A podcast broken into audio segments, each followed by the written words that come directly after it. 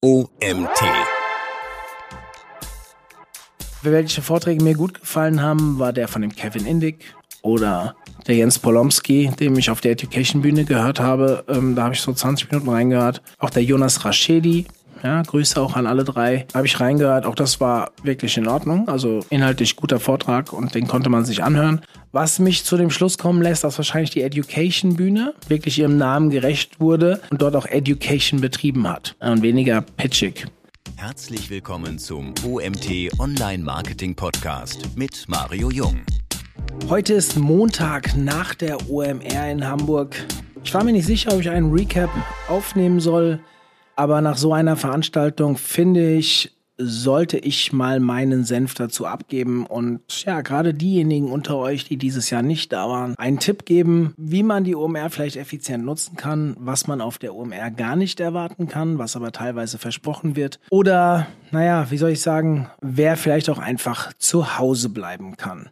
Also können tut das natürlich jeder, gell? Ich versuche jetzt aus businessgetriebener Sicht euch ein bisschen zu erklären, was da abging und ja, wie man seinen Mehrwert aus so einer Veranstaltung ziehen kann. Ich werde anfangen mit ein paar sehr positiven Dingen, Dingen, die mir sehr gut gefallen haben. Dann keine Ahnung, ob jemand von dem OMR-Team hier zuhört und ja, ob die überhaupt interessiert, was ich erzähle. Aber ich habe natürlich auch ein paar Anregungen, was man verbessern kann. Ich weiß nicht, ob man es verbessern kann, aber ein paar Dinge denke ich schon. Und äh, das ist grundsätzlich nie negativ gemeint, sondern ich versuche zu helfen und ich hoffe, es wird auch so wahrgenommen. Äh, tatsächlich habe ich auch ein paar mehr Kontakte von mir, die vor Ort waren, gefragt, ob sie vielleicht noch irgendwelche Feedbacks haben, die wir hier aufzählen oder die ich hier aufzählen kann. Da kam auch noch ein bisschen was zusammen, was mir gar nicht so aufgefallen ist. Erst quasi klar wurde oder ja, ich erst wahrgenommen habe, als ich es gesagt habe und auch bestätigen kann. Ich habe nur die Sachen aufgenommen, hinter denen ich auch stehe. Ähm, genau. Und am Ende will ich euch noch ein paar Punkte nennen heute, was ich mitgenommen habe. Also auch vielleicht als Tipp oder Anregung oder ja, was jetzt gerade in meinem Kopf arbeitet, was ich für den OMT verbessern könnte. Und final erzähle ich euch noch etwas über die Daten unserer Landingpage. Wenn ihr OMR 2022 eingebt oder ich glaube einfach Online Marketing Rockstars eingebt, dann rankt da eine Landingpage von uns auf, ich glaube Seite 1, also bei mir wird sie zumindest auf Seite 1 angezeigt und mit dem Titel lohnt sich die, der Besuch bei der OMR. Genauso derselbe Titel mehr oder weniger, den ich hier für den Podcast gewählt habe. Und genau, ich erzähle euch ein bisschen was über Daten, was da so im Vorfeld an Traffic drauf los war und was wir damit vorhaben bzw. vorhatten.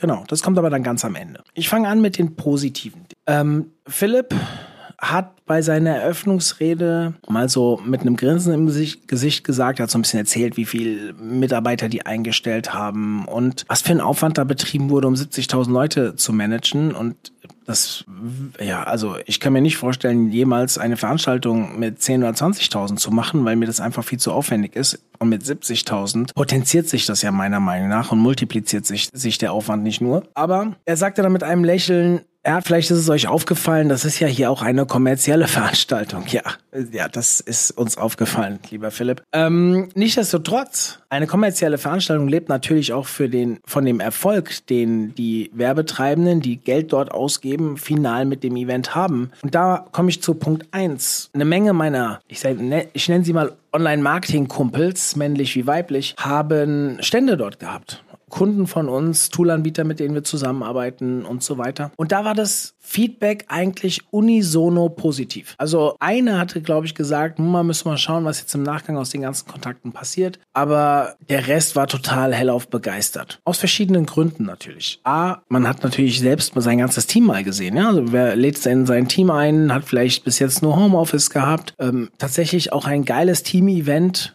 mal wieder komplett zusammenzukommen. Und die Diskussion, ob man 70.000 Leute an einen Ort in Zeiten von Corona bringen muss, an der beteilige ich mich jetzt hier in dem Podcast nicht. Ja, also das war sicherlich für die, die damit Probleme haben oder ähm, da immer noch sehr vorsichtig sind, kein Event, wo man hätte hingehen sollen. Also das, da wurde es teilweise sehr, sehr eng und zwar in sehr großen Massen mit viel Alkohol und das ja, ist wie dann ähm, am Mittwochabend in Sevilla, gell, mit, äh, wo meine Eintracht, unsere Eintracht dann auch noch den Pokal geholt hat. Da war es ja auch eng und Party. Also ähm, nächsten Tag dann am Römerberg. Also sprich, ich nehme das jetzt hier gerade freitags auf, damit die frischen Gedanken noch äh, drin sind. Also sprich gestern Abend am Römerberg in Frankfurt, wo die mit hunderttausenden Fans gefeiert haben und sehr eng an eng standen. Sicherlich nicht ähm, für Corona-Kritik, äh, stopp, für Corona-ängstliche Personen zu Recht oder nicht zu Recht, das möchte ich jetzt an der Stelle überhaupt nicht bewerten, ähm, eine Zeit, äh, um Jubelsprünge zu machen. Das lassen wir bitte komplett außen vor. Ja, ich versuche das jetzt wirklich nur mir anzuschauen seitens ähm, Business. Wie war der Erfolg für einen persönlich oder für sein Business. Und da ähm, haben wir verschiedene Personen, da gehen Grüße raus an den Robin Heinze von Morfire, an äh, die Melis von Elopage oder den Julian Hansmann vom Wanderbüro oder den Benjamin Czacek oder den Vivian von SalesViewer. Ja, mit denen habe ich da sehr ausführlich drüber gesprochen und die waren alle sehr happy mit dem, was da passiert ist. Das Business scheint sehr angekurbelt äh, worden zu sein, vor allem auch, weil die Leute echt echt wieder nach Veranstaltungen gelächzt haben. Also die haben sich, das war ja eine riesen Vorfreude im Vorfeld da. Und ich weiß nicht, wie es in euren Feeds so abging, aber bei mir war gefühlt jeder Post über die OMR. Und ähm, da ging Grüße raus an Philipp Westermeier mit dem Stichwort Hacking the Feed. Ja, für die, die da waren und den Vortrag von Philipp gehört haben, wissen, wovon ich rede. Und genau das dieses, dieses Gefühl, diese Vorfreude, die hat natürlich auch dazu geführt, dass es viele Gespräche gab und die Leute einfach wieder drauf gebrannt haben. Gerade in Verbindung mit Masterclasses scheint es eine sehr gute Kombination zu sein, um Leads einzusammeln. Ja, für diejenigen, die es nicht wissen, es gab über 26 Räume, A4 Slots pro Tag, also es müssten über 200 Masterclasses gewesen sein. Könnt mich gerne korrigieren, wenn das falsch ist, aber es waren sehr viele. Und auch dort haben einige erzählt, dass die Leads, die da reingekommen sind, man musste sich ja darauf bewerben und derjenige, der eine Masterclass gehalten hat, durfte sich aussuchen, wer daran teilnehmen darf. Ähm, natürlich war es auch kostenpflichtig, muss man dazu sagen, aber diese Kombination und dann die Leute auch zum Stand kommen zu lassen, indem man sagt, hey, wir stehen auch in Raum bla bla bla, in folgender Reihe oder so, war natürlich super geil. Ja, also das hat gut funktioniert, das kann ich mir auch vorstellen. Was mich weiter beeindruckt hat, was ich sehr positiv fand, wie sich die OMR mit ihren verschiedenen Services, ähnlich wie wir das ja auch beim OMT haben, an einigen Stellen berühren wir uns ja auch mit der OMR, zum Beispiel im Review-Bereich, Tool-Bereich, aber auch im Jobbereich, wie sie ihre Services in Szene gesetzt haben. Es war beeindruckend, wie die OMR-Halle aufgebaut war. Also muss ich wirklich sagen, Chapeau an das OMR-Team. Hat mir sehr, sehr gut gefallen. Hat mich auch neidisch werden lassen. Mache ich keinen Hehl draus, sich so präsentieren zu können. Diese Halle war auch gigantisch und man muss sich ja mal überlegen, dass man auch auf viel Geld verzichtet hat. Diese Halle hätte man ja auch weiter vermieten können. Und wenn ich sehe, wie viele Stände es gab und wie ich gehört habe, einige gern größere Stände gehabt hätten, als was in Raum A4 in Halle A4 möglich war, hat die OMR darauf viel Geld verzichtet. Auf der anderen Seite haben sie natürlich Werbung für ihre Services gemacht und da, ich glaube ja auch, dass das Investment in die eigenen Services ähm, final sich mehr auszahlt, als jetzt das kurzfristige Geld der weiteren Stände zu nehmen. Äh, was mich auch beeindruckt hat, ist natürlich die Orgas, habe ich eben schon gesagt. Äh, für mich total unvorstellbar, ein Event mit äh, 20, 30.000 Leuten, von 70 will ich gar nicht reden, umzusetzen. Äh, 6.500 Leute wurden geheiert für dieses Event auf 450 Euro Basis und so weiter. Ich krieg's nur noch bruchstückhaft zusammen, was Philipp uns da erzählt hat. Dass es da auch Probleme gibt, auf die gehe ich im Negativen ein bisschen ein, das ist, glaube ich, klar. Insgesamt kann ich sagen, mit allen kleinen Problemen, die es gab, ja, man kann immer die Kritik raussuchen und so weiter, aber wenn man selbst Events veranstaltet und weiß, es läuft nie alles glatt, war das schon eine phänomenale Leistung. Bühnenshow, da wir wissen die Jungs echt, was sie tun, brutale Inszenierung, also da werden die wirklich äh, den Namen Rockstars äh, gerecht. Das muss man wirklich sagen. Das ist schon auf einem ganz hohen Level. Und das Letzte, was ich mitnehmen will, ist natürlich äh, Thema Networking. Ja, ich habe ein paar Postings gesehen. Ich weiß nicht mehr von wem. Es waren auch nicht nur eine Person auf LinkedIn, die so ein bisschen äh, kritisch dazu waren, von wegen, dass man mit, wenn man in einer Gruppe sich über die OMR bewegt, eigentlich nichts lernt und so weiter. Ähm, da komme ich gleich in den negativen Punkten dazu, dass ich viele Vorträge sehr flach fand, ja, dass ich da nicht so wirklich was mitnehme. Das ist vielleicht auch ein Punkt, wo wir uns beim, OM, beim OMT so ein bisschen mit unserer Konferenz versuchen abzusetzen, dass wir halt wirklich Hands-on-Tipps mitnehmen. Das habe ich eigentlich nur auf der Education-Bühne so richtig erlebt. Ich habe auch nicht so viele Vorträge geguckt, ist vielleicht auch ein bisschen unfair an der einen oder anderen Stelle. Aber das Feedback, was ich zurückbekommen habe, ihr könnt gerne mal in den Kommentaren schreiben. Ähm, also wenn ich von Kommentaren rede, rede, ich werde hierzu zu diesem Podcast natürlich einen Post auf LinkedIn auch machen. Und da könnt ihr gerne in die Kommentare schreiben, wie ihr es gesehen habt. Aber die Vorträge, äh, das, was ich,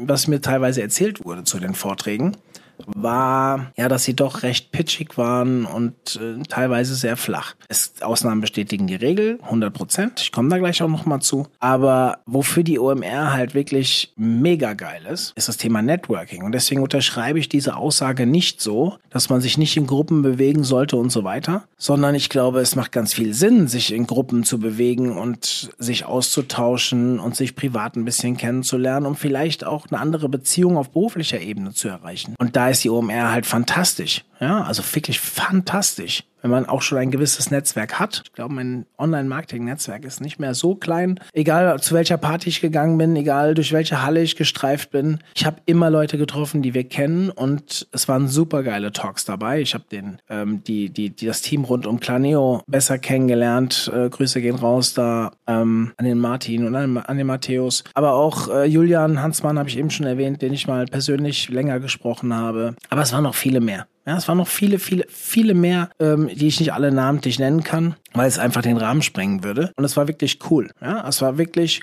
cool. Und da sind auch coole Sachen entstanden. Aber es geht gar nicht immer darum, dass direkt etwas entstehen muss. Es geht, naja schon, es muss was entstehen. Und zwar eine persönliche Ebene muss entstehen. Man muss da nicht hingehen und nur Business, Business, Business machen. Nein, es geht darum, einen Treffpunkt zu haben, wo man sich sieht, wo man eine persönliche Nähe aufbaut, wenn man das möchte.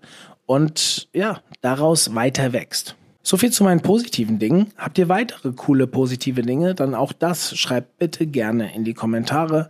Können wir gerne drüber diskutieren. Das sind so die Sachen, die mir in erster Linie positiv hängen geblieben sind. Kommen wir mal zu den negativen Sachen. Ja, also es sind auch ein paar Dinge, die mir echt nicht gut gefallen haben. Nochmal bei der Orga und bei dem Aufwand, dass da nicht alles flutscht oder ja, manche auch andere Wahrnehmungen zu dem Event haben. Das ist ganz normal. Ja, und keine Ahnung, ob jetzt jemand von der OMR zuhört. Ich stelle mich dem auch gerne sehr kritisch und das ist auch kein Bashing. Im Gegenteil, ich bin ein OMR-Fan. Ja, viele denken ja immer OMT, OMR, Wettbewerber, weil wir Nee, Leute. Ich mag die OMR, ich gehe gern zu OMR. Ich bin, wir sind Medienpartner von der OMR und ich würde auch gerne ähm, nächstes Jahr vielleicht mit einem Stand zur OMR gehen. Keine Ahnung, ob die uns zulassen als OMT, aber hätte ich auch Bock drauf. Also OMR rockt. Ja, also bin ich äh, großer Fan von. Aber natürlich gibt es Dinge, die mir nicht so gut gefallen, die ich gerne anders machen würde, wenn ich die OMR veranstalten würde, was ich nicht tue. 70.000 Leute, da können wir echt drüber diskutieren. Jetzt nicht aus Corona-Blick, das habe ich ja gesagt, möchte ich nicht mehr drüber reden. Aber es war einfach teilweise zu voll. Es ist ja, ich glaube, man hat gemerkt, dass man in der Vorabakkreditierung die Leute, die aus Hamburg kommen, hätte schon früher abfangen müssen. Nicht eins, zwei Tage vorher. Das hätte man Wochen vorher machen können. Ja, also das war wirklich teilweise einfach zu lang. Am Vorabend hatte ich das Glück, dass jemand für mich mit einer Vollmacht die Akkreditierung gemacht hat, weil die Person hat Stunden angestanden in der Schlange für die Akkreditierung. Also nochmal vielen lieben Dank an der Stelle für denjenigen, der das organisiert hat. Und dann, wenn du es halt nicht gemacht hast, dann waren die Schlangen am Eventtag noch länger. Ich habe von Leuten gehört, die bis halb elf nicht reingekommen sind, obwohl sie um neun Uhr da standen. Ja, also eine eineinhalb Stunden anstehen für eine Akkreditierung, das finde ich einfach too much, meiner Meinung nach. Ich habe einige gehört, die ihre ersten Termine verschieben mussten, beziehungsweise ausfallen lassen mussten, weil es nicht funktioniert hat. Und das geht sicherlich besser. Eine Sache, die mich aber viel mehr gestört hat, und ich würde sogar sagen, das ist das, was mich, eins von zwei Dingen, die mich wirklich am aller, aller, aller, allermeisten gestört haben, war, dass man, wenn man schon das Geld für ein teures Festivalticket in die Hand nimmt, nicht immer zum Festival kommt. Ich kann es noch verstehen bei der Abendveranstaltung, weil wenn wir 10.000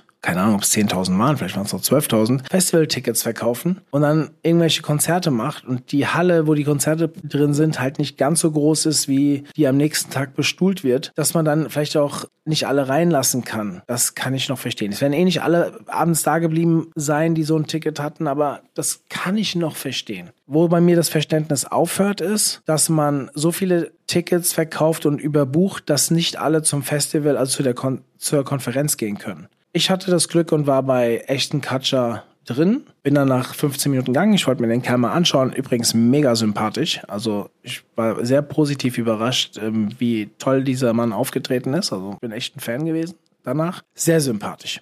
Aber als ich rausgegangen bin, hat man mir natürlich schon gesagt, wenn du jetzt rausgehst, kommst du nicht mehr rein. Ja, im Einlassstopp. Dafür habe ich kein Verständnis. Also, wenn ich schon 500 oder 400 Euro für so ein Ticket ausgebe und dann nicht auf die Konferenz, auf das Highlight komme, weil man da überbucht, das finde ich ehrlich gesagt sogar ein bisschen frech. Das ähm, ist nicht in Ordnung. Und das würde ich auch wirklich als Kritik gerne weitergeben wollen. Man sollte nicht mehr Tickets verkaufen, wie man in der Halle, wo das Hauptevent stattfindet, ähm, darstellen kann. Meine Meinung.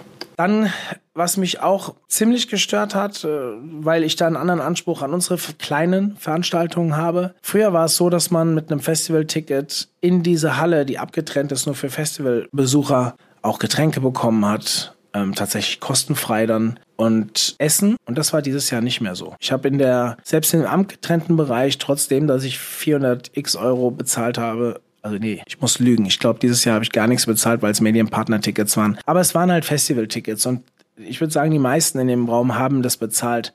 Dass ich es dann vielleicht nicht bekomme, weil ich ein, ein Medienpartner-Ticket habe und da sogar markiert wäre, dass ich es nicht bekomme, deswegen wäre für mich okay gewesen. Aber wenn, es war ja bei allen so. Und wenn die anderen so viel Geld ausgeben und das eigentlich auch gewohnt sind, ja, dass von den Vorjahren, dass es was zu essen gibt und zumindest zum Mittag, ich glaube, es gab auch Kuchen sonst immer und so und Getränke vor allem umsonst, da waren immer Kühlschränke, an denen man sich bedienen konnte und dieses Mal musste man für alles bezahlen, fand ich nicht in Ordnung per se. Ist mein Anspruch ein anderer, ich glaube, das kann man besser machen. Ähm, insgesamt waren mir die Vorträge, die, wo ich reingeschaut habe, ich habe keinen Vortrag wirklich über die volle Zeit gehört, außer den von Philipp selbst. Den möchte ich auch wirklich positiv erwähnen. Ich habe den Vortrag The State of the German äh, Internet, heißt er, glaube ich, ähm, schon öfters gehört. Und ich fand den dieses Mal mit Abstand am besten. Also A, weil Philipp ein immer besserer Speaker wird und B, weil die Inhalte wirklich gut strukturiert und aufgebaut waren und auch ein paar coole Sachen mitgegeben hat. Am Ende vor allem. Also wirklich toll. Äh, lieber Philipp, das war gut, das hat mir gut gefallen. Insgesamt muss ich aber sagen, dass die Vorträge, äh, was man so gehört hat in den Masterclasses, weitestgehend zu pitchig waren. Wie gesagt, bei 200 Masterclasses gab es bestimmt noch ein paar, die das anders angegangen sind und ich sie einfach nicht gehört habe, weil ich da nicht zugelassen wurde. Aber auf den Bühnen, was ich gehört habe, gab es wenig. Welche Vorträge mir gut gefallen haben, war der von dem Kevin Indig oder der Jens Polomski, dem ich auf der Education-Bühne gehört habe. Ähm, da habe ich so 20 Minuten reingehört. Auch der Jonas Raschedi, ja, Grüße auch an alle drei, habe ich reingehört. Auch das war wirklich in Ordnung. Also inhaltlich guter Vortrag und den konnte man sich anhören. Was mich zu dem Schluss kommen lässt, dass wahrscheinlich die Education-Bühne ja, wirklich ihrem Namen gerecht wurde und dort auch Education betrieben hat und weniger pitchig. Und das gefällt mir gut, ist mir halt viel zu wenig bei so einem Event. Aber ja, den Leuten, vielleicht ist es auch so, dass welche, die am Anfang stehen, dann noch genug mitnehmen können. Mir war es halt teilweise zu flach. Ich habe schnell die Lust verloren bei den Vorträgen und habe dann einfach mehr mitgenommen, indem ich ein cooles Networking betrieben habe. Wenn ich so Masterclass das machen würde, wir sind beim OMT auch am drüber nachdenken, in Zukunft, jetzt noch nicht beim nächsten Mal, aber so mit ein bisschen anderem Konzept zu arbeiten. Und äh, wir machen ja unsere Tool-Konferenz mit bezahlten Vorträgen. Es geht so ein bisschen in die Richtung der Masterclasses, wir betiteln das nur anders. Würde ich trotzdem auf inhaltlichen Mehrwert ähm, den würde ich vorgeben. Also ich würde ganz klar sagen, hey, Leute, wer einen Pitch-Vortrag macht, fliegt. Man kann bei 90 Minuten, wie es bei dem, bei dem Masterclass der OMR war, kann man natürlich auch mal einen Pitch machen. Und das kann auch fünf bis zehn Minuten dauern. Das ist für mich absolut in Ordnung. Wenn es in den anderen 70 bis 80 Minuten wirklich Mehrwerte gibt. Also ich lerne etwas. Ich glaube, die Bezahlung, sich einen Pitch anzuhören, macht jeder gerne, wenn er aus einem Kurs ein paar Tipps mitnimmt. Ich meine, es gibt immer welche, auch bei uns beim OMT, die sich für ein Webinar melden und uns direkt hinterher schicken, bitte äh, aus allen Werbe-E-Mails äh, austragen. Dann würde ich am liebsten immer gerne zurück sagen, ja, ist okay, aber dann bitte komm auch nicht ins Webinar. Ja, weil wir bieten nie was kostenfrei an. Natürlich wollen wir auch irgendwas dafür haben. Aber ist okay, ich kann damit leben. Ähm, und ich würde halt die Masterclasses so von Seiten der OMR verpflichtend machen, dass es trotzdem wirklich gute Vorträge sein müssen, inhaltlich starke und der Pitch halt wirklich nur zum Ende kommen darf. Und das sollte man auch kontrollieren. Das ist meine Meinung. Aber dann würde auf jeden Fall die inhaltliche Komponente stark aufgewertet werden. Was mich auch gestört hat, negativ, wo ich glaube, dass die OMR mehr drauf schauen sollte, sind das Thema Guided Tours. Ich habe zwei Guided Tours mitgemacht und habe teilweise unterschiedliche Informationen bekommen. Der eine sagt, ich habe 8000 Leute eingestellt, der andere sagt was von 6000. Philipp hat dann sogar 6500 erwähnt. Jo, das ist natürlich jetzt nicht kriegsentscheidend, ob da 1000 mehr oder weniger rumlaufen, aber es wirkt halt einfach komisch, wenn da unterschiedliche Geschichten erzählt werden oder Daten rausgegeben werden. Ähm, bei meiner Guided Tour, die ich gemacht habe mit ähm, Snox, mit dem Johannes Klich. Ähm, Johannes ist auch schon bei mir im Podcast gewesen. Per se, ich mag ihn, mag sein Auftreten, alles super.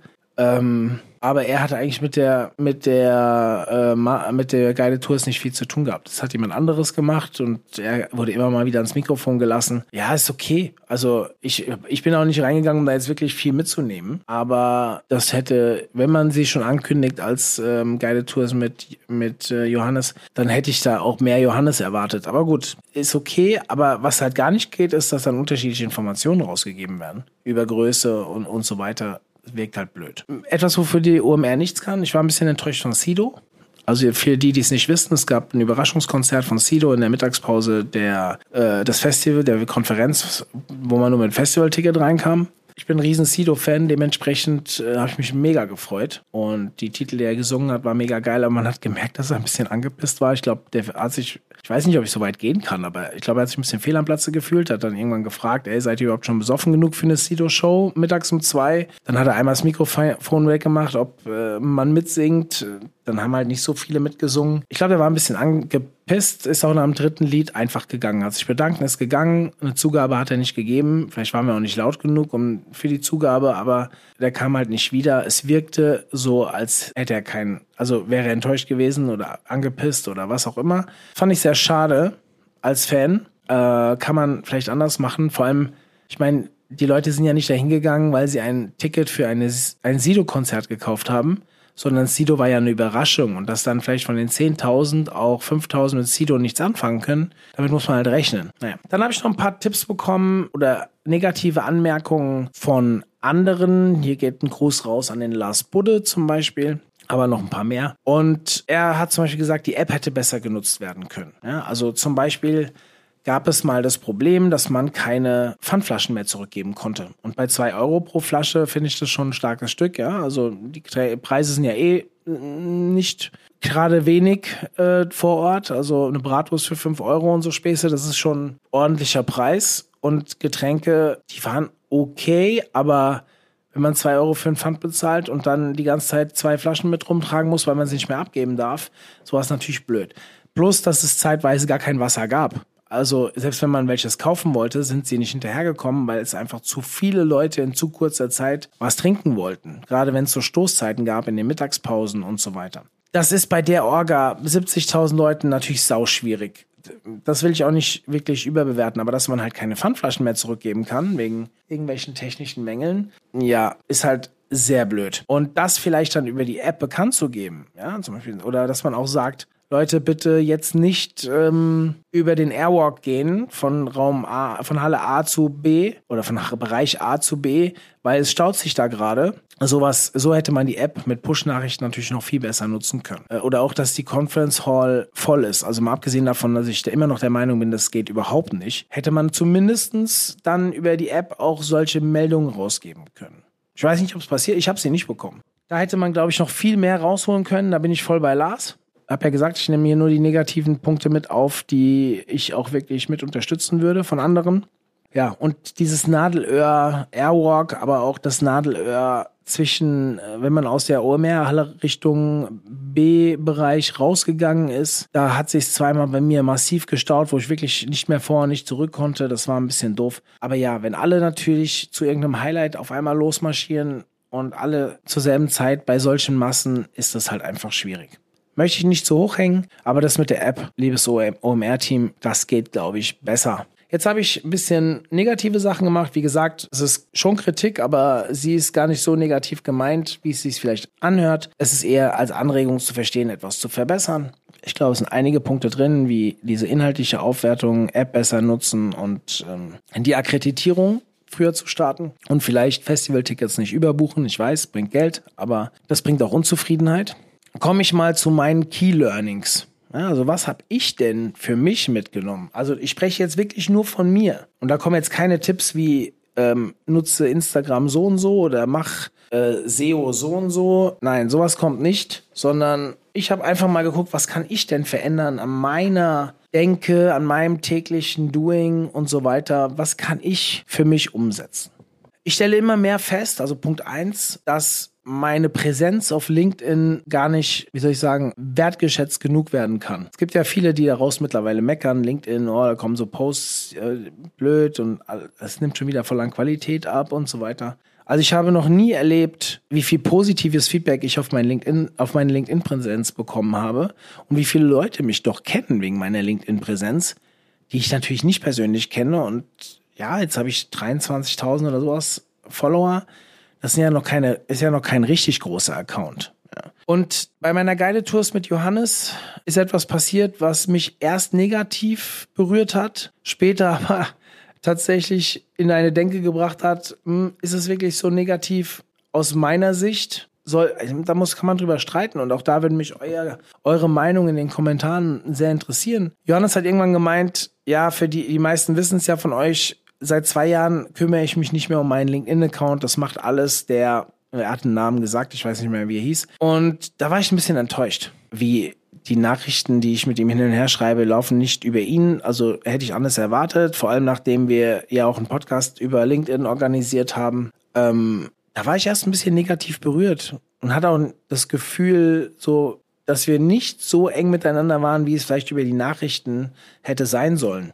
Auf der anderen Seite sehe ich aber auch, was für einen Erfolg er damit hat. Wie viel, wie oft er als Speaker gebucht wird, allein, dass er bei der OMR so, sich so positioniert hat. Und das hat natürlich viel damit zu tun, wie er auftritt. Ich bin zum Beispiel auch zum Snox-Kunden geworden aufgrund des LinkedIn-Auftritts des Snox-Teams. Es geht nicht nur um Johannes an der Stelle. Und ja, ich denke darüber nach, ob ich nicht, um noch mehr Aktivität auf LinkedIn zu machen, das auch abgebe. Also sprich, ich hole mir jemand richtig guten rein, der meine LinkedIn-Arbeit übernimmt, meine Postings schreibt, mit mir einen Redaktionsplan durchgeht, vielleicht äh, das Thema, wer kommentiert was, wie, wann, wo. Also so sowas tatsächlich ist etwas, was ich für mich mitnehme, ob ich damit noch mehr Erfolg haben kann, wenn ich mehr Ressourcen auf das Thema gebe. Also ich habe sicherlich mehr, sicherlich mehr Erfolg, aber ist es mir auch das Geld wert, was es kostet, jemanden dafür einzustellen? Das werde ich mir auf jeden Fall nochmal überlegen und mal austesten. Dann, was ist eigentlich wichtiger, Vertrieb oder Marketing? Ihr wisst, wenn ihr mir regelmäßig zuhört, dass ich so ein Fan davon bin, dass diese beiden Bereiche eher zusammenwachsen sollen. Und gerade auf so einer Messe, die ja dann auch ein paar Euros kostet, wenn man sich dort positionieren will. Da geht es natürlich darum, mache ich, will ich hier Reichweite machen, also bekannt werden, Branding betreiben oder eher Sales? Marketing will eher Branding, Reichweite, vielleicht ein paar Leads. Sales wollen definitiv Sales und Umsatz. Die Frage ist, wenn man genug Sales macht, mit vielen Sales-Mitarbeitern draußen rumläuft, dann hat, bekommt man ja auch Reichweite. Man hat ja eine Menge Corporate Influencer, die die Marke nach außen, ich wollte gerade sagen verteidigen, aber auch präsentieren, voranbringen wollen. Und wenn man genug Sales-Mitarbeiter einstellt, kann das ja auch auf die Reichweite einzahlen. Nur was mache ich mit den Ressourcen, die ich jetzt habe? Mehr auf Marketing, weil es langfristig dann auch mehr Leads bringt oder kurzfristig noch mehr Leads, auch unter Gefahr, dass vielleicht die Reichweite nicht so wächst, wie man sich das gerade vorstellt. Ja, das ist eine Frage, die ich mir auch immer wieder stelle. Der OMT, wissen ja viele, muss noch, ähm, also ist noch ein defizitäres Projekt und ist halt ein Startup, gell? Und wir wollen profitabel werden, ja, um uns aus, eigenen, aus eigener Kraft finanzieren zu können. Und da ist natürlich das Thema Sales auch wichtig. Wir müssen Tickets verkaufen, wir müssen Poolpakete verkaufen, wir müssen auch noch viele andere Dinge machen und gerade im Bereich der Agenturzusammenarbeit, damit wir überhaupt überleben können. Auf der anderen Seite, wenn ich wieder etwas Spielgeld habe, was kaufe ich mir noch einen Vertriebler oder hole ich mir eher einen Content-Mitarbeiter, der mir halt wieder mehr Reichweite bringt? Weil final, je mehr Reichweite, desto mehr Leads kommen auch rein über die ganze Inbound-Maschinerie. Ja, was, äh, ich habe noch nie einen Stand selbst bei einer Messe gemacht und äh, jedes Jahr denke ich drüber nach, sollen wir als OMT nicht auch mal oder vielleicht auch als Agentur ähm, auftreten? Es waren viele Agenturen anwesend bei der OMR. Jetzt steht ja im September die der Max-Score wieder an, die jetzt vielleicht nicht ganz so groß ist, aber auch natürlich eine große Digitalmesse darstellt. Wie kann man sich präsentieren mit so viel Services, die wir haben, dass es am Ende auch die maximalen Vorteile bringt. Ich glaube nicht, dass eine Messe sich sofort refinanziert, vor Ort schon genug Aufträge geschrieben werden, damit es sich lohnt. Das glaube ich nicht. Aber wie muss ich so etwas aufbauen, dass man im Nachgang sagt, okay, hier ist das, ist die Brand, aber auch der Umsatz so positiv beeinflusst worden, dass ähm, sich ein Messestand wirklich lohnt. Ich höre immer mehr Stimmen, ja, vertreibt doch online und Messe, das lohnt sich doch gar nicht mehr und so. Nee, nee, das glaube ich nicht. Ich glaube, dass ein Zusammenspiel zwischen einer Offline-Präsenz wie Veranstaltungen, egal ob man sie selbst veranstaltet oder als Partner irgendwo mit dazugeht, in Verbindung mit Online-Aktivitäten das Nonplusultra ist. Solche Messen sind cool, weil es ein Anlaufpunkt für Bestands- und Neukunden ist. Dieser dieses, wie sagt man mal so schön, People's Business, die Leute auch dahinter zu kennen, eine gewisse Sympathie aufzubauen und zu stärken, ist etwas, was auf einer Messe natürlich sehr gut möglich ist, weil dort sehr viele potenzielle Kunden rumlaufen oder potenzielle Pros also, wie sagt man, Prospects, die man einladen kann und ja, mal kurz schnacken, damit halt diese persönliche Ebene etwas gestärkt wird. Mit jeder Messe, die ich besuche, wächst der Gedanke, sich selbst mal mit etwas Anlaufzeit um einen Messestand zu kümmern, den aber dann auch exzellent umsetzt und dort auch bereit ist, ein paar Euro mehr in die Hand zu nehmen. Ja, ähm, was aber wichtig ist, man braucht ein Produkt zu verkaufen. Also wenn ich jetzt nur Reichweite erzielen will, ja, weiß ich nicht. Also ich hatte erst überlegt, warum, mach, warum ist Spotify eigentlich mit so einem großen Stand bei der UMR? Ja, im Nachgang kann ich es mir erklären, weil die haben ja auch Spotify Ads, die sie jetzt verkaufen wollen. Also da ist ja auch ein B2B-Thema mit drin. Das gleiche war damals bei der Demexco als, war das hier Demexco oder war es die OMR? Ich glaube die Demexco, als dieser YouPorn-Stand dort war, der nicht besetzt war. Also da gab es keine Leute, der war einfach nur ein YouPorn-Stand. Und da gab es halt Fotos ohne Ende im Netz zu. Und da habe ich gedacht, okay, die machen das jetzt echt nur für Reichweite? Puh, die haben doch schon so viel Reichweite. Keine Ahnung. Ähm, Nee, aber auch da kann man Ads schalten. Ja, man kann dort auch sehr krass getargetete Ads schalten, wie mir zu angekommen ist. Und dann macht das natürlich wieder Sinn. Also Learnings für mich, LinkedIn-Arbeit weiter intensivieren, entweder mir mehr Zeit rausschneiden oder jemanden vielleicht dafür einstellen, der das für mich tut oder jemand, der schon hier ist, die Aufgabe übertragen. Mehr überlegen, was ist wichtiger, Vertrieb und Marketing und wie man es am besten hochschaukeln kann, um alle Ziele bestmöglich zu erreichen, was auch schwierig ist, und noch mehr über das Thema eigener Stand auf einer Messe nachdenken. Das sind so die drei Dinge, die bei mir in sich in mir bewegt haben. Ja, von Philipp, ich habe es eben schon mal kurz erwähnt, das Hacking the Feed. Da gab es ein tolles Beispiel mit dem FC Chelsea, weil sich Trivago das Trainingstrikot gekauft hat. Irgendwie 8 Millionen Euro pro Jahr oder sowas. Das Trainingstrikot. Also nicht da, wo sie spielen im Stadion mit vielen Zuschauern, sondern ein Trainingstrikot. Und ich habe es auch erst nicht verstanden, warum machen die das vor allem 8 Millionen Euro, ey. Ich kann auch sein, dass es für mehrere Jahre war, ich weiß es nicht mehr genau. Aber ähm, dann hat Philips gut erklärt. Chelsea war dieses Jahr extrem in der Kritik, ja, mit, ähm, also mit Abramovic als Besitzer, im Russlandkrieg und so weiter. Und da haben natürlich sehr, sehr viel, sehr viele Leute auch über ähm, die beim Training gefilmt und über Chelsea berichtet. Plus, dass diese Bilder, die dann gemacht werden von den Fotografen von Chelsea, auch von den Spielern, die ja auch brutale Reichweiten haben, auch teilweise geteilt werden in den Feeds. Und Trivago war überall zu sehen. Das fand ich schon sehr spannend. Ähm, so habe ich noch nie gedacht, obwohl ich aus dem Fußball komme. Und dieses Hacking the Feeds sprich über indirekte Wege bei den Leuten organisch in den Feed reinzukommen, das finde ich sehr beeindruckend. Also wirklich ein Tipp, wo ich mich gerne mehr für den OMT mit beschäftigen will. Wir werden schon sehr häufig genannt, sehr häufig verlinkt und wirklich toll, gerade rund um die Events, aber da kann man vielleicht noch ein bisschen mehr dran arbeiten. Meine Key Learnings von der OMR. So, und als letztes habe ich euch ein paar Daten versprochen von unserer Landingpage, wie viele Leute waren auf dieser Seite und so weiter im Vorfeld und an dem, an dem Event selbst. Vielleicht für euch zum, zum besseren Verstehen. Die Landingpage nochmal, googelt mal Online Marketing Rockstars. Ich bin mir ziemlich sicher, dass ihr die dann finden werdet. Vielleicht habt ihr durch eure individuellen, individuellen äh, Surf, äh, aufgrund eures individuellen Surfverhaltens, vielleicht nicht auf Seite 1, dann steht es halt auf Seite 2. Guck mal rein. Der Titel ist eigentlich gewesen, lohnt sich der Besuch auf der OMR? Und den Titel haben wir, also wir haben dann immer, wenn eine Pressemeldung rauskam, hat mein Kollege Nils immer wieder diesen Artikel angepasst, sodass er immer aktuell war. Und so sind wir relativ schnell, als wir damit angefangen haben, im Januar, glaube ich, auf Seite 1 gekommen. Wir waren früher schon mal auf Seite 1 Und so sind wir sehr schnell auf die Seite 1 gekommen. Bei vielen Keywords rund um die Brand OMR. Und an dem Montag vor dem Event, also einen Tag vor dem Event, haben wir den Titel geändert auf Was du auf der OMR 2022 nicht verpassen darfst und haben den Artikel an der einen oder anderen Stelle ein bisschen umgeschrieben, so dass es ein bisschen mehr zu einem Guide wurde. So dass auch diejenigen, die dann vor Ort OMR suchen, vielleicht noch draufgehen und wir einen Traffic-Schub bekommen. Und dazu erzähle ich gleich noch was. Ähm, nach dem Event werde ich hier dieses gesprochene Recap hier reinstellen und dann wird der Titel wieder geändert werden auf Lohnt sich der Besuch bei der OMR? Mein persönliches Feedback oder Recap. Das ähm, wird jetzt für zwei Monate online sein und dann geht dieser Zyklus dieser drei unterschiedlichen Artikelinhalte wieder los. Zehn Monate lang lohnt sich die OMR und dann so weiter und so weiter. Genau. Und was ist da jetzt passiert? Ich stelle mal ganz kurz auf Pause, um die Daten rauszuholen und dann spreche ich weiter.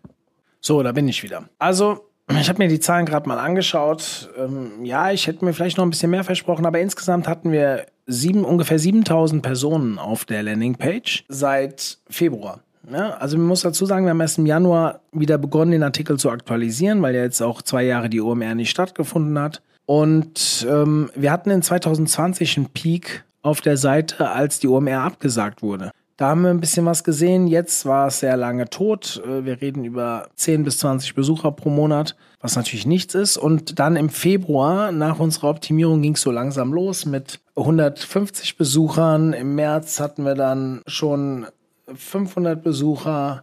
Im April waren es schon über 1000 und natürlich jetzt im Mai, vor allem an den Tagen, wo das Event stattgefunden hat, hatten wir dann teilweise äh, 1000 Besucher am Tag auf der Seite. Immer wohl bemerkt auf der Brand gerankt und das sind ja natürlich äh, die Leute, die eigentlich auf deren Seite wollen, um sich zu informieren, aber da durch eine geschickte Betitelung die Leute vielleicht auch so zu sich ziehen. Was bringt uns das? Ja, wir können Aufmerksamkeit bekommen oder anders. Wir können als Medienpartner der OMR helfen, im Thema Conversion-Optimierung. Also wir sind ja Conversion fördern, theoretisch als Externer, wenn wir dort unsere Meinung zu dem Event kundtun, die auch nicht beeinflusst ist von der OMR. Also wir machen das schon aus freien Stücken so wie wir es schreiben, meinen wir es auch und die kritischen Punkte, so wie ich es hier in dem Podcast gemacht habe, gehen natürlich auch raus. An dem Event selbst haben wir es halt umgestellt, dass die Leute, die auf dem Event sind, dann vielleicht noch ein paar auswärtige Tipps bekommen. Und ja, so hat es zum gewissen Traffic-Anstieg geführt. Wie gesagt, wir hatten ungefähr jetzt 7000 Personen in dem Zeitraum auf der Seite und äh, das ist für uns natürlich aus verschiedenen Gründen spannend, weil auch Markenkontakt mit dem OMT, OMR-Besucher könnten auch für den OMT interessant sein, wobei das jetzt nicht unser Hauptziel Ziel ist, ja. Also muss ich vielleicht an der Stelle auch mal sagen. Ja, so viel vielleicht zu unseren Daten. Jetzt wird es natürlich interessant, das Recap online zu stellen, vielleicht ein paar Backlinks dafür zu bekommen. Ähm, hoffentlich werden wir von anderen, die Recaps machen, auch verlinkt, so wie wir das natürlich auch tun. Vielleicht haben wir sogar Glück und die OMR macht irgendwo eine Liste, so wie wir es auch tun. Wenn nicht, auch kein Problem, um dann unsere Werbe, unsere Medienpartnerschaft im nächsten Jahr vielleicht auch weiter ausbauen zu können. Ja, so viel dazu. Und so viel zu meinem persönlichen Feedback ähm, zu OMR. Ich würde mich natürlich sehr interessieren dafür, wie eure Eindrücke waren. Und dann nochmal der Aufruf, wenn dieser Podcast online geht, werde ich einen LinkedIn-Beitrag dazu veröffentlichen. Und äh, mich würde eure Einschätzung zu dem Event sehr interessieren. Schreibt sie doch bitte in die Kommentare. Und ja, so viel dazu. Ja, und äh, final möchte ich nochmal alle grüßen, die ich auf der OMR getroffen habe. Alle, die ich vielleicht auch verpasst habe, bei denen möchte ich mich entschuldigen. Es gab noch einige, die mir über LinkedIn geschrieben haben, ob man sich treffen könnte und ich konnte das gar nicht alles bedienen. Ein dickes Sorry, ist auch gar keine Wertigkeit drin. Dann habt ihr mir einfach zu spät geschrieben. Während der OMR habe ich auch gar nicht in meinen LinkedIn-Account großartig reingeschaut. Ähm, heißt nur, wir müssen uns besser kennenlernen, damit ihr auch meine Handynummer habt. Aber ich hätte sie eh nicht alle untergebracht. Ja, also dementsprechend, sorry dafür. Insgesamt habe ich mich sehr gefreut, viele von euch wiederzusehen. Und ähm, ja, ich habe auch die meiste Zeit mit Leuten verbracht, die ich mag. Und da äh, in Form von äh, Konferenzbuddies von mir, die ich auch schon kannte, bevor es den OMT gab oder gerade die Anfänge. Ähm, ja, mit denen bin ich dann auch teilweise abends feiern gegangen. Und wir haben Fußball geguckt, die Eintracht hat gewonnen. Nochmal an der Stelle äh, große Freude meinerseits natürlich. Ähm, ja, also dementsprechend ich bin jetzt raus. Ich hoffe, ihr konntet einen Eindruck gewinnen, ob ihr nächstes Jahr bei der OMR 2023 dabei sein solltet. Ich werde auf jeden Fall da sein und hoffe euch dann vielleicht dort auch wieder zu sehen. Vielleicht mit einem Stand, wenn die OMR es zulässt. So, aber eine Petition führen wir jetzt nicht durch. Danke, wir sind raus. Bis dann. Tschüss. Und zum Abschluss des heutigen Podcasts mit mir selbst zur OMR möchte ich euch auf den OMT hinweisen. Das passt ja heute. Wir haben noch Early Bird und der geht noch bis Ende Juni. Ihr spart 100 Euro auf den Normalpreis. Ähm, bei uns wird es sehr starke Hands-on-Vorträge geben. Also bei uns steht das Thema Education, Ausbildung, Fortbildung ganz weit oben. Und ja, ich hoffe, ihr seid dabei. Bucht ein Ticket für den 7. Oktober in Mainz und wir sehen uns dann dort.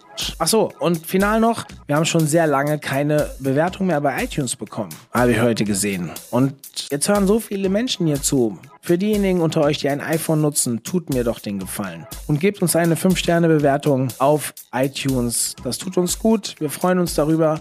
Und wer vielleicht auch noch ein gutes Kommentar, eine Rezension drunter schreibt, bei der Bewertung. Ja, mal schauen. Dann bauen wir vielleicht die ein oder andere bei uns auf der Webseite ein und nennen die Person auch namentlich. Ich würde mich sehr, sehr, sehr, sehr freuen darüber. Und schreibt mir doch einfach kurz über LinkedIn, wenn ihr eine Rezension geschrieben habt. Und dann kommt mein persönlicher Dank direkt zurück. Vielen lieben Dank. Bis dann, euer Mario.